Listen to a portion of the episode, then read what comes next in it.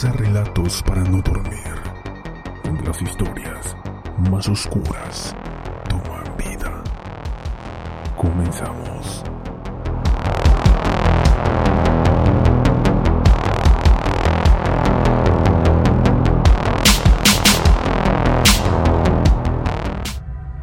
Gabrielle o Petito, como la conocían sus amigos y familiares, era una joven de 22 años nacida en Nueva York, quien creó una relativa fama en las redes sociales como una blogger, subiendo contenido constante sobre viajes y aventuras cotidianas junto a amigos y su novio. Sin embargo, en la actualidad su nombre no es sinónimo de otra cosa, sino más que tragedia. Hace unas semanas Gabby Petito decidió emprender un nuevo proyecto al comprarse una camioneta junto a su novio, Brian Laundrie, para recorrer los Estados Unidos, un proyecto que al principio fue bueno, pero que terminaría en horror. A principios de septiembre, Brian Loudon regresó a su casa del viaje, pero Gabby Petito no lo hizo. En aquel momento él no quiso dar detalles de por qué se había separado y por qué él había vuelto a su casa y ella no. La familia Petito involucró a la policía, pero sin evidencias no hubo forma de retener a Brian, quien se negó a hablar con las autoridades. La policía considera a Laudry como persona de interés en la investigación, pero no le han acusado de ningún delito. La familia reportó su desaparición el pasado fin de semana, explicando que se había marchado a escalar el 14 de septiembre y que nunca volvió.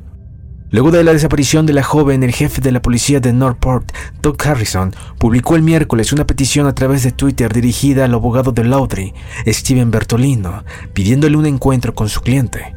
Pero a través de un comunicado, Bertolino dijo que le había aconsejado a Laundry que no hablara con las autoridades porque según su experiencia la pareja es a menudo la persona en la que las autoridades concentran su atención en casos como este. Todavía no están claros los detalles de lo que pasó durante el viaje de la pareja. Lo que se sabe es que Petito y Laudry iniciaron un viaje en camioneta el pasado 2 de julio desde Nueva York. El plan, según sus familiares, era recorrer el país durante cuatro meses visitando y acampando en parques nacionales. La pareja fue publicando imágenes y videos de su aventura en redes sociales.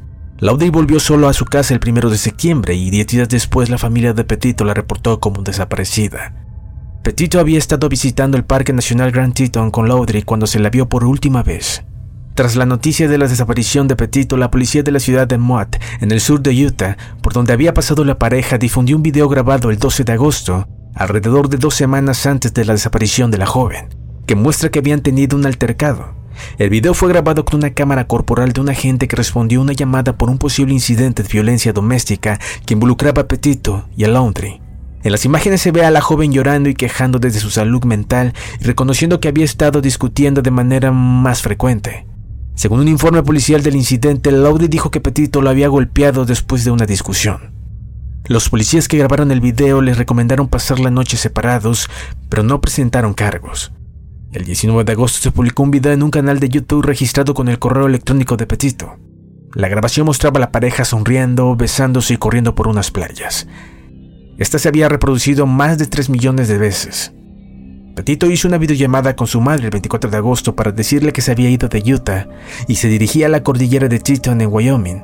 Su madre, Nicole Smith, le dijo un noticiero que solían hablar tres veces por semana durante el viaje. El 25 de agosto, Petito publicó por última vez en Instagram con el mensaje Feliz Halloween. Su galería de fotos no incluía información sobre su ubicación. Las actualizaciones de las redes sociales de la pareja en Instagram terminaron abruptamente a fines de agosto. En la petición del registro policial de la vivienda donde vivía la pareja, las autoridades escribieron que los mensajes que envió Petito a su madre parecían mostrar una creciente tensión entre ambos. Según esa solicitud, Petito mandó un mensaje raro sobre su abuelo que no parecía que fuera de ella, lo que preocupó a su madre. La última vez que la familia de Petito supo de ella fue el 30 de agosto a través de un mensaje de texto que decía no hay señal en Yosemite, una referencia al Parque Nacional de California. La madre duda sobre quién envió ese mensaje.